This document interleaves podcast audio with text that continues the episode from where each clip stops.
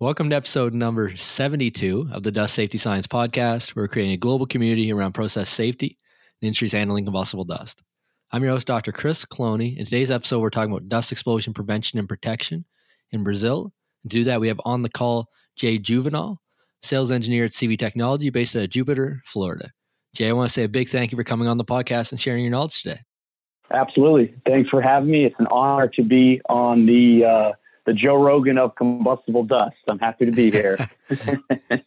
yeah, I see Jay every once in a while out on on the trade show floors at the at the the shows and the conferences and stuff, and he's always uh, he's always a joker, so that's good. He's always picking on me about the weather up here in Canada. yeah, exactly. I, I, told him this morning that I sprained my wrist shoveling, and uh, he said, "Yeah, the snow is not good in Florida either." Yeah. Um, Jay is a graduate of the University of Florida. He's been with CV for going on 10 years now. And back in a couple episodes ago, I was interviewing Jason Krbec from CV and asked him after the, the interview, you know, what topics does he think I should cover on the podcast that we haven't covered so far? And he mentioned that prevention and protection in Brazil has a lot of interesting aspects to it and mentioned that Jay was doing a lot of work in this area. So I want to get him on the podcast to talk through that. So in this interview, we're going to talk about what is Jay's current role with CV Technology, what are the current status of regulations within Brazil? How is combustible dust treated within this framework? Um, what industries is he looking at? And, and, what are some specific challenges to um, safety in combustible dust handling industries within Brazil? So we're going to be covering that kind of gambit of topics. Jay, jumping right in, people know that you're from Florida and that it's nice there now, so that's good. But uh, what is what is your current role with CV Technology? Yeah, so as you said, I've uh, been with CV almost 10 years now, and uh, I'm a sales engineer with CV, and uh, I'm spending about 50% of my time and efforts in the more developed markets of North America, managing certain customers and territories, and I spend about 50% of my time and efforts in the more emerging markets of Central and South America, where uh, I'm also managing customers and territories. However, it's more of a business development capacity in those emerging market areas. But really, in both of the Americas, my role in CV Technologies at large is the same, which is to bring awareness to the hazards created by combustible dust and to bring our clients into compliance with whatever regulatory standards applicable to them by uh, selling and providing explosion protection solutions. Yeah, that makes sense. So, in terms of Brazil, then, what is what is the status of, of regulations and compliance there? Yeah, great. It's, that's a good question. Um, throughout Brazil, there are similar safety regulations that we have in North America. So NFPA, for instance, they have their version of NFPA throughout Brazil, and it's called ABNT. And these regulate everything from residential fire sprinklers to industrial spark detection, so on and so forth, just like NFPA. However, they're not nearly as advanced or as um, it reminds me of course I, I, wasn't around at the time but i imagine it was how the regulations in the us were maybe in like the 70s you know where they're just kind of behind the times on a lot of stuff and they're playing catch up as their economy develops. And when i when we first started doing uh, business down in brazil several years ago there was a new abnt committee that was formed uh, ABNT 080 that was strictly dedicated to combating combustible dust hazards. Things were progressing, and we were, uh, you know, I sat on the committee uh, as well as people from the industry, uh, other EP vendors, and we were getting a new document published. But I think what happened was funding dried up, and so the the committee ceased to meet, and the document never actually got published officially. So there is that that that committee no longer uh, is existing, unfortunately.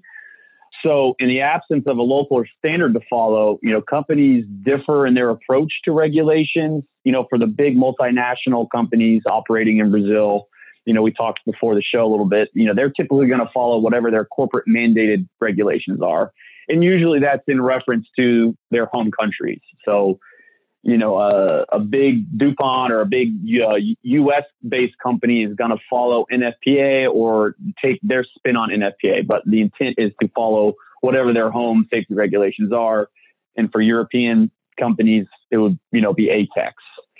But it's for the Brazilian companies operating well in Brazil. It's it's a mixed bag, and this is, uh, you know, I think we're the largest safety gap seems to be and uh, one of the biggest hurdles to get over as well. Yeah. So just so I have the the name right, that's A B N T. Right. Zero eight zero. Yep, and that's uh, of course it's my personal biggest challenge is that I don't speak Portuguese, so uh, that that's the English pronunciation of it. But uh, I think it's Abde NT. I can't even. I won't even try to say it in Portuguese letters, but that's it. And so I have heard a bit about things like NBR sixteen three eighty five, right, and uh, and NR thirty one fourteen eleven. Are those in Brazil, or am I just not that good in my my pre-show research? That's it. Yeah, those are sub subshoots of ABNT. So those are kind of like the um, stems from those.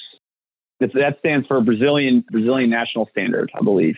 So those aren't actually in in place today, or they're they're not being enforced as a as a regulation. Is that how it kind of works? Correct. Yeah. I, you know, I think the intent is that there's local fire inspectors that if you're building a new plant, a new construction, that those specific standards need to be followed. And that seems to be the case. You know, if a new plant's being built, you know, we work with OEMs and there's a certain level of awareness and adherence to standards for combustible dust. But it's, you know, for the existing facilities, I, I just, I, I don't see the enforcement or anything like that. Okay, that makes sense, and I appreciate you breaking that out because that that clarifies where my my brain was at. I was thinking of these other ones, uh, NBR sixteen three eighty five test, including testing requirements, classification. I've heard some of the difficulties there with how certification is done and and different things, but that's really on new builds. Yeah, I'd imagine on there's a lot more existing facilities out there in operation than there are new builds going on. Brazil's a pretty busy economic spot, right? Right. So, how is then? Is there a fixed treatment for combustible dust within the overall regulatory framework, or is it really just kind of lacking at this stage? Yeah, I, you know, it's really lacking at this stage. I think, you know, like I said, the big multinationals, they're going to do what they do anywhere around the world. You know, if they're building a $200 million plant in Brazil, they don't want to risk that financial disaster if anything were to happen. And of course, they have their corporate safety programs. They don't want to put workers in harm as well. Um, so the big multinationals, of course, are still going to protect using their their corporate standards, but it's you know the the local Brazilian companies, and you know Brazil's a huge market. It's 210 million people. You know it's still developing. You know their per capita GDP is a fraction of what any any other developed country is, but you know still there's a ton of business, a lot of production down there and a lot of that is Brazilian owned companies. And um, it's really kind of a crapshoot whether you know they're going to follow NFPA, ATEX. You know, it, it, also depends on who they're talking to. You know, if they're speaking to me or my colleague Bernardo or our local uh, sales and technical agents in Brazil, you know, we're going to tell them that NFPA 68 2018 edition is what they should be following. That's how they should size their explosion vents. But if they're speaking to, you know, a consultant, maybe they don't know all the changes, or if they're speaking to uh, another EP vendor that's European based, you know, they might be saying something different. And so there could be some wide disparities in recommendations because, as you know, there's a wide discrepancy between NFPA 61 and NFPA 62, and then you know, not to mention you know VDI in Germany or you know all the other you know laundry list of regulations and all of the um, the ambiguity that gets involved. You know, it's hard enough in the U.S. just sifting through NFPA, and let alone when you throw in you know all these other international standards. It can get complex. You end up with standard spaghetti and trying to pull out the exactly, yeah. So okay, we covered a couple of kind of things about you know there is difference between new builds and existing. There's a difference between you know really large companies that are multinational and and should be working towards, in most cases, are working towards their own internal guidelines and documentations that then would be representative of of some set. Um, and then there's local companies. Actually what you're covering so if you're if they're trying to spec to atex if they're trying to spec to nfpa if they're trying to spec to nothing at all. In terms of the local companies what are the industries that you're generally working with? Is there a subset of of industries that are typically present in brazil yeah, um, you know, so like I said, it's a it's a big economy, and so with that, they have a ton of local industry. I'd say the majority of the work being done for explosion protection is in the food and wood products. You know, of course, there's 210 million people. That's a lot of mouths to feed, a lot of uh, local food companies down there. And so there's for both food and wood, Brazil is very rich in natural resources to accommodate both of those. Anybody who's a fan of acai bowls, uh, like myself, knows that uh, there's a lot of uh, acai and other uh, food natural resources come out of Brazil. So that's a huge market uh, down there, and we do a lot of work there. And then also, of course, Brazil is, you know, look no further than the Amazon, very rich in wood products. So you see a lot of uh, wood product processing facilities, and so there's a lot of work to be done there. And for reasons that I don't necessarily know, the pharmaceutical is also very large in Brazil. Brazil has a lot of that's one industry that I believe, you know, even developed countries like America will outsource pharmaceutical production to Brazil, probably for cheaper labor, I'm assuming, but that's a little higher on the scale of production. It's a more high tech production that's done in Brazil because that's one thing you don't see. You know, you don't see some of the higher end automotive. There's really, really no automotive industry like you see, for instance, in Mexico. That's that's a massive industry. You know, there's no aerospace. That's also big in other, you know, Mexico, for instance. I think that's just proximity to America is where why those are big there, not necessarily in Brazil.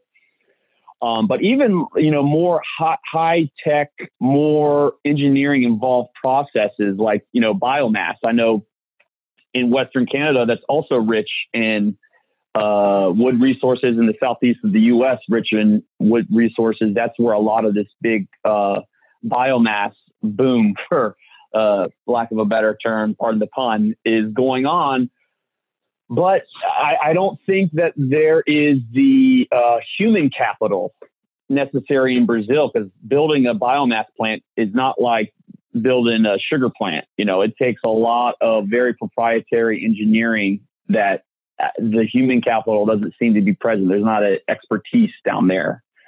So um, we don't see that, but we'll we'll see some you know other residential wood production facilities.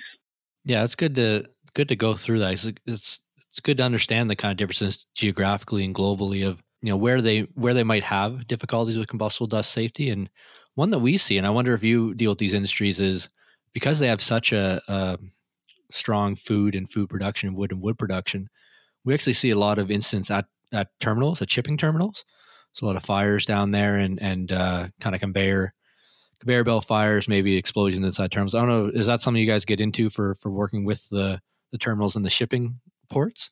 Absolutely. Yeah, absolutely. They, I mean, they have some massive terminals that rival, you know, anything we have in Canada or in the U.S. That uh, just like in uh, in North America, there's also the big multinational companies operating. You know, it looks like a full scale production facility that's just for logistics at a, a, a terminal, and we're uh, we're certainly doing work there as well. And that's also, you know, down in uh, Argentina as well there's the same uh, same down there. They have a huge port, and that's actually where uh, oh, it's been at least 20 years now. There was a massive grain explosion at uh, a port in Buenos Aires as well. Yeah, and are you you're working in those regions, uh, South America as well, in in addition to Brazil? Correct. Yes, we are. We didn't really talk about this before the show, but is there? Do you see a big difference between those different countries in South America and awareness of combustible dust safety, and also how it's going in terms of regulating and in terms of well, at the end of the day, in terms of getting safe systems put in? Yeah, no, it's pretty much it's the same story across. You know, whether you know you're in Argentina, or Brazil, or Chile. You know, it's it's about the same story. It's just that Brazil is the behemoth down there. You know, they're several times larger than any of those other economies, and so they have bigger production facilities but it's pretty much about the same story elsewhere as well. And, and but you know, another, it's also a, a, matter of how their economies are doing. You know, Argentina has not been doing very well at all. You know, we uh, Chile, of course, has all kinds of civil unrest. Same with uh, Bolivia. So it's it's also predicated on how the local economy is doing as well. I guess you've mentioned a couple of these already in terms of you know no enforcement of the regulations. What are some other specific challenges that you're seeing and that you're encountering every day when you're down there trying to get safe systems put in? Right. Yeah. Sure. So, so for me personally, uh, the fact that I don't speak Portuguese that's probably the biggest battle for me. But uh, you know, a lot of Google Translate. well, it's a real thing. There's a language barrier between the regulations and the worker, right? That's not a. It is a barrier for you as well, probably. But there's absolutely. And like in the, you know, just to give you a little anecdote is that flameless vent. Like the word flameless vent doesn't really exist in Portuguese. So it's, you know, even when I'm working with my colleague here who's from Brazil and speaks Portuguese, it's, it, you, you kind of have to go through like several iterations before someone grasps what it is. So it's, yeah, the semantics is that's, that is certainly a, uh, you know, a human problem down there that there's, you know, chemical suppression. Like those aren't words that, you know, are uh, readily used in, these, uh, in some of these areas. So that, yeah, that is, that is a problem. But other than that, there's really, I think, kind of like a five part, what I've analyzed is kind of a five part problem down there. Um, we've kind of touched on a couple of them. I shouldn't say problem, but hurdle. Number one being awareness you know, even in North America, and I'm sure you can attest to this, I'm always amazed at how unknown, even today, you know, combustible dusts still are. You build a factory and people are like, sugar, what? That's explosive? No way. And, and so you can imagine down in, in the more emerging markets that it's, you know, really unknown to a lot of places. So awareness is a big problem. For instance, you know, we first started going down there, it, I've only walked into a plant a few times and been actually scared to be there but we walked into a it was one of the biggest if not it's one of the biggest pet food production facilities in brazil they have multiple plants huge company making pet food and we walked in and there was a guy a worker that was hand feeding a bucket elevator with grains that had just been milled so we're talking very fine and as he was dumping it he was completely engulfed. You could no longer see him in a cloud of dust. And not 15 feet away from him was a guy doing hot work on a piece of uh, production equipment. You know, welding are fully available. And I, you know, we immediately were told the guy, hey, you guys got to stop this. We're walking out of the plant. And everyone there was like, you know, what's the big deal? No, no, no problem here. So, you know, that's uh, uh, just a, an anecdote example of problem with awareness. You know, that was a corporate engineer. You know, so from you know operation level up to corporate engineering, there's there's a big problem with awareness. But I'm sure the work you're doing, and I was actually going to ask you a question: Are do you are you able to track? You know, are do you see a lot of you know viewership or clicks or whatever from South America and Brazil you know, on your uh, content you publish?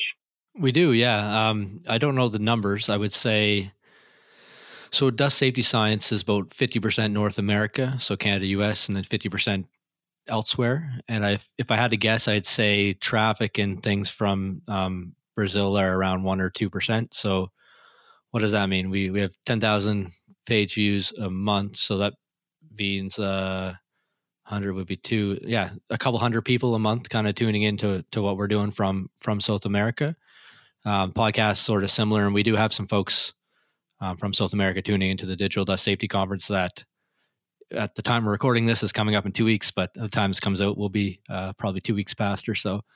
Um, so we do, and and I hope to um, in the future target more geographically specific areas like India, like South America, like China, and, and different regions. Try to split it up. Obviously, targeting China in one go is pretty tough. It's so big.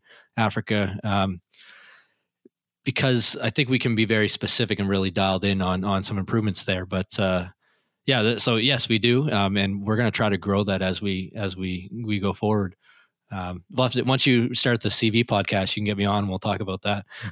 exactly. Yes. Perfect. So you mentioned awareness as a challenge. What else? You mentioned a couple others that you might have in mind as well. Right. Yeah. So I mean, there's really five in my in, in uh, my experience. And so awareness one, two, enforcement. You know, in North America, there's this omnipresent fear of OSHA in in uh, in the U.S. Uh, or, or, local authorities coming into a facility and either writing a citation or taking an even more punitive measure uh, to protect the workers at the facility and to um, fine or, or or whatever the the ownership of the of that plant. And that just simply doesn't exist in Brazil, as far as I know, you know, especially for like existing applications you know, and so that's, you know, that's a strong incentive for North America. You know, for instance, in uh, Canada, like I think it was in 2013 when in British Columbia, because of the beetle bug, you know, there was two, I think two large dust deflagrations, uh, one in Burns Lake. I can't remember where the other one was. Uh, Lakeland Mills. And that's it. Right. And as a result, uh, WorkSafe BC. I mean, they really took the bull by the horns and and cracked down big time, and still are even today. And you know, there's companies you go visit up there that are, I wouldn't say terrified, but they're they're certainly aware that if they don't do what's right, they there will be repercussions for it. And uh, in in Brazil, that's just you know, doing what's best for your workers will only get you so far. You know, I think that's probably a human condition where they need there needs to be some some uh, over overlords uh, directing you to do something. So that's a that's a big problem or a big hurdle, I should say, to really uh, bringing the Brazilian factories into a uh, a level playing ground as far as conforming to regulations. Yeah, it's another challenge. Any other kind of challenges that you have in, have in mind? You mentioned five, so I'm going to make you go through all five. yeah, sure. Uh, three is, you know, we touched on it, is regulations. You know, without a unified regulation to follow, it's a difficult path. So it's the it's just spaghetti of uh, regulations, standard spaghetti, and it's even more pronounced when it's NFPA, BD, ATEX. I mean, it's anyone that is trying to do their best can get discouraged when it's, you know, it's like, my gosh, what do I follow? What do I do? So that's a problem. Uh, number four and number five are really more socioeconomic issues, but um, taxes in Brazil. You know, if you've ever talked to any OEM that says that's trying to do work in Brazil, it's pretty much the first thing they'll tell you is that it's extremely difficult. And reason number one is the tariff issue. And, you know, it's a very protected economy uh, you know, us in the U.S., we're just now kind of getting our first first experience of what it means to be a protected economy. You know, where any steel coming in gets taxed ten or fifteen percent, whatever it was. But in Brazil, it's been like this uh, for years, and it's you know it can vary depending upon the products, the service, you, the importer you use. Uh, but you know, taxes can be 25% up to 100% of the purchase price. So, you know, that's of course a strong deterrent to import such products. And so if, you know, we sell a, you know, a, a valve for $5,000, the company that's trying to buy it is in, might end up paying over 10,000 for it just because of the tariffs. So that's a problem. And, and there's really no, you know, if we were, if there were, if this was a $500 million market, we could set up a plant and be producing locally in Brazil, but it's not. So it's, you know, there's no one down there that's really making products. So us and everyone else is subjected to the same taxes. That's a, um, you know, it's a problem and a deterrent for some people trying to do the right thing down there. Well, it's probably a challenge to get, you know, when you just go get the local sheet metal guy to, to whip you up a vent and, and throw it on the side of a, you know, if, if it's that expensive, then the, the lower um, non-scientific methods are, are going to be used and, and in a lot of cases used inappropriately and not be safe when they operate. That's exactly right. Yeah, it's, and it's not a piece of metal; it's usually a piece of uh, wood that's you know taped over the over the dust collector opening. If if there is, or the back yeah. flap valve. Yeah, if there is right, something. exactly. Okay, um, I I appreciate that one because it's one that you don't think about very often. But when I mention things like targeting Africa and targeting India and other econ- I'm sure that kind of protected economy thing's going to come in where taxes do play a big role. And I I heard from the new builds, I've heard equipment certification must be done by a Brazilian company. Um, Inmetro, a Brazilian Institute of Meteorology and Industry Industrial Quality. And the question is, do they have the the capability and the technology to actually certify equipment? So that kind of plays in with the protected economy as well. If they're not letting equipment be certified externally and brought in, um, I assume because they want the the jobs and the the money of doing it in there, then do they have the in-house supply to be able to do that. So that's a really good one. It gets a big check mark for me for future thinking of, of global economies for protection. Anything else on that one before we, we switch over to the fifth challenge? No, I think that that's pretty much uh, that that does it. Okay, and then the last one you mentioned was socio-economical as well. What's uh, that? Yeah, it's just really the, the economy at large. You know, uh, Brazil is still an emerging economy, and and you know, spending, you know, explosion protection not cheap and spending money on explosion protection is a hard pill to swallow when a lot of these companies are just doing their best to stay afloat and not lay off workers. So they can't justify spending a lot of money and resources on you know, essentially an insurance policy is one way of looking at explosion protection. So, you know, it's a problem. It, that, that's that's hard, and you know, certainly I, I understand we want to do what's best for them, but at the end of the day, they have they're doing cost benefit analysis themselves, and and the cost does not outweigh the benefit a lot of times of the explosion protection. Well, I think we have that here in North America, and I say here, I'm in Canada, you're in the states, but in more developed countries as well, because most of the industry is handling combustible dust, and I can say this with with some level of understanding because when OSHA did their uh, announced proposed the ANPR for combustible dust, they looked at it and I think it was half or 75% of the industries that were affected were all small, medium businesses. So then the, the big thing that comes back is, well, how is it affordable? And, and uh, my thing's always been, well, let's answer the question, is it affordable today? And if it's not, then let's come up with some innovations to, to make it affordable. We haven't, we haven't done that sort of measuring yet, or at least it hasn't been released publicly if it has been done. Um, but do you find that's a challenge in North America and then I could see it being a challenge in in Brazil as well, where you have even a higher percentage of probably small um, operators, if you will. Yeah, and even and even the big multinationals, though you know they're struggling just as much too. You know, so you'll see, you know, we'll work with a big company in the U.S. and they'll get funding immediately for um, an explosion protection product uh, project versus in Brazil it drags on for years simply because they don't get the same funding that a North American sister plant would. No, that makes sense. So I, we went through a, a, a, quite a long list here. We talked about the history of regulations in Brazil, talked about some differences between multinational, large companies and local companies, difficulties with different regulations, ATEX, VDI, NFPA, this uh, standard, standard or standard spaghetti, if you will, and, and navigating that. Um, the types of in- industries that are typically to be, are typically present um, and, and lots of challenges you have any recommendations on ways forward in this region? I mean, boots on the ground is good, and, and maybe Jay learning Portuguese would be another helpful start. But what, what else can we do as a community at large? well, there's there's a lot more easier steps to take than that. I think uh, uh, even politics would be easier than you need the Rosetta Stone. yeah, but you know, really boots on the ground. You know, uh, that's certainly the case. And you know, we CV Tech and there's other there's you know uh, other EP vendors in the region that are doing their best to raise awareness, and so that that certainly helps. There's a couple of consultants that are really pushing for combustible dust as well that that we work with down there, and so just you know, again, probably I said it reminds me of where we were in the U.S. in the 70s. You know, maybe uh, the combustible dust regulations might be where we were 20 years ago, kind of thing, where slowly it'll be becoming more and more of a known threat, like it is here in the U.S., where it, it, it's rare that people don't know about it. More often than not, people say, "Yes, we know we have a risk."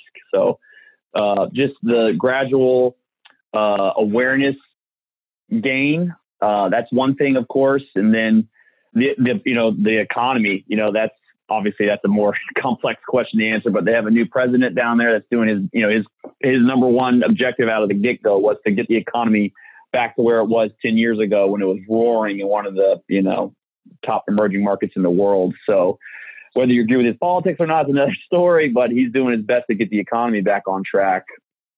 Um, and then, you know, kind of in regards to the other uh, raising awareness is the big, you know, global news story of the Vale dam disaster down there. You know, that humongous dam that collapsed, killed hundreds of people. And now all those execs at that company, it's, they're kind of coming home to roost because they just announced a couple weeks ago, I think, that there's actually homicide charges being you know, they're getting subject to like homicide charges and prison time for knowingly neglecting to do the required safety regulation, whether it was a foreign regulation or not, they neglected the, to do that. They killed people, and now there's people are going to be doing jail time. So, you know, that might also perk people's ears up as well. To oh man, maybe we really need to start taking stuff like this seriously. Yeah, and you mentioned early on the interview the you know, if you don't take the carrot, we'll give you the stick. Right. Um, and there's there is more of that going on. Like you see that a lot more in China now in large explosions because they've had so many back to back to back for for a long time now that uh, the higher up executives are getting charged. There's a there's a case in the UK ongoing right now with a wood mill explosion um, with with charges. There's a there's certainly been a couple cases in the last number last couple of years in the United States. Um, so we're seeing that, you know, and that's that's the ultimate that's the ultimate stick is you're going to be held held legally liable for negligence that you do on the job, which is uh, so that's not the topic of this present this uh, this podcast because it's a bigger topic. The the question is, if you were negligent in that way and caused death outside of work, then you would be held or could be held legally li- responsible. So, is there a reason why you shouldn't be held with inside of work? And that's a complex question. It's not something we can answer here today, but the results are showing that there are cases where people. I mean, we had it in we had a an eight year trial after the Westray. I think it was eight or might have been nine years after the Westray coal mine explosion here in Nova Scotia, um, which eventually was um, nobody was found legally liable from understanding, but had big wide sweeping changes in regulation in Canada. So that's coming more and more frequent, it seems. So that may be something to watch out for for this for this landscape moving forward as well. Right. Absolutely. And I yeah, I don't even know if I like it to like I guess if it makes things safer at the end of the day, then it's good. But it's all it's I don't know how I feel about it. Well, we'll have to record another podcast episode about the the legal. Right. Yeah. You almost want it to be done organically to change people's minds that they do it without the fear of getting thrown in prison. But you know, it's human nature. I think a lot of times, and that's that's kind of what gets the job done. I think. Okay, well, we yeah we've gone we've gone off track to a different place now. That's that's the second in this series. We'll go on a rabbit hole here, yeah. but uh, yeah, I think we'll we'll kind of close it off there on on this episode. We covered a lot of ground. Is there any last thing that you want to leave the the listener with about explosion protection, or you know what they should be doing in their facilities in Brazil or or abroad? You know, I think just uh, we're you know we're you know a CV Technologies approach is to do whatever is most practical you know? So we we have all kinds of widgets that we can apply to a factory and our our job is to use what's most applicable from a financial standpoint a practicality standpoint. So um and you know half my job is educating people on what's required. And so that's really a lot of my time is done and, and my colleagues as well that work down there. So we're happy to educate anytime on, on what's required and uh, free of charge so we're, we're always available to do that to bring awareness and we'll include a way to connect with Jay in the show notes at dustsafetyscience.com slash 72. Um, we'll probably include links through the CV website and, and uh, other ways you can connect with the group there. So I just want to say thanks again, Jay. I appreciate your time. I know you're you're a busy man in between Portuguese lessons to get a hold of. So no, um, I do appreciate taking some time to talk on the podcast and go through through your experience with this. Absolutely, appreciate you having me, and uh, we'll be seeing you in Chicago in a couple weeks, I think. Yeah, we'll see you down there. Thanks, Jay. You bet. So you've been listening to myself, Dr. Chris Cloney, and Jay Juvenal, sales engineer at CV Technology, and we were talking about dust explosion prevention and protection in Brazil. We sort of covered the, the gambit of topics here. We, we talked about the history of regulation, the ABNT 080 standard that was being put together, engineering guidelines, how that kind of fell through, and just where the, the status of standards are for combustible dust in, in Brazil. We talked about a, a number of the structural issues, things like having large companies and small companies, how they're different, having new builds and old builds. Old builds doesn't make sense, but new builds in existing facilities.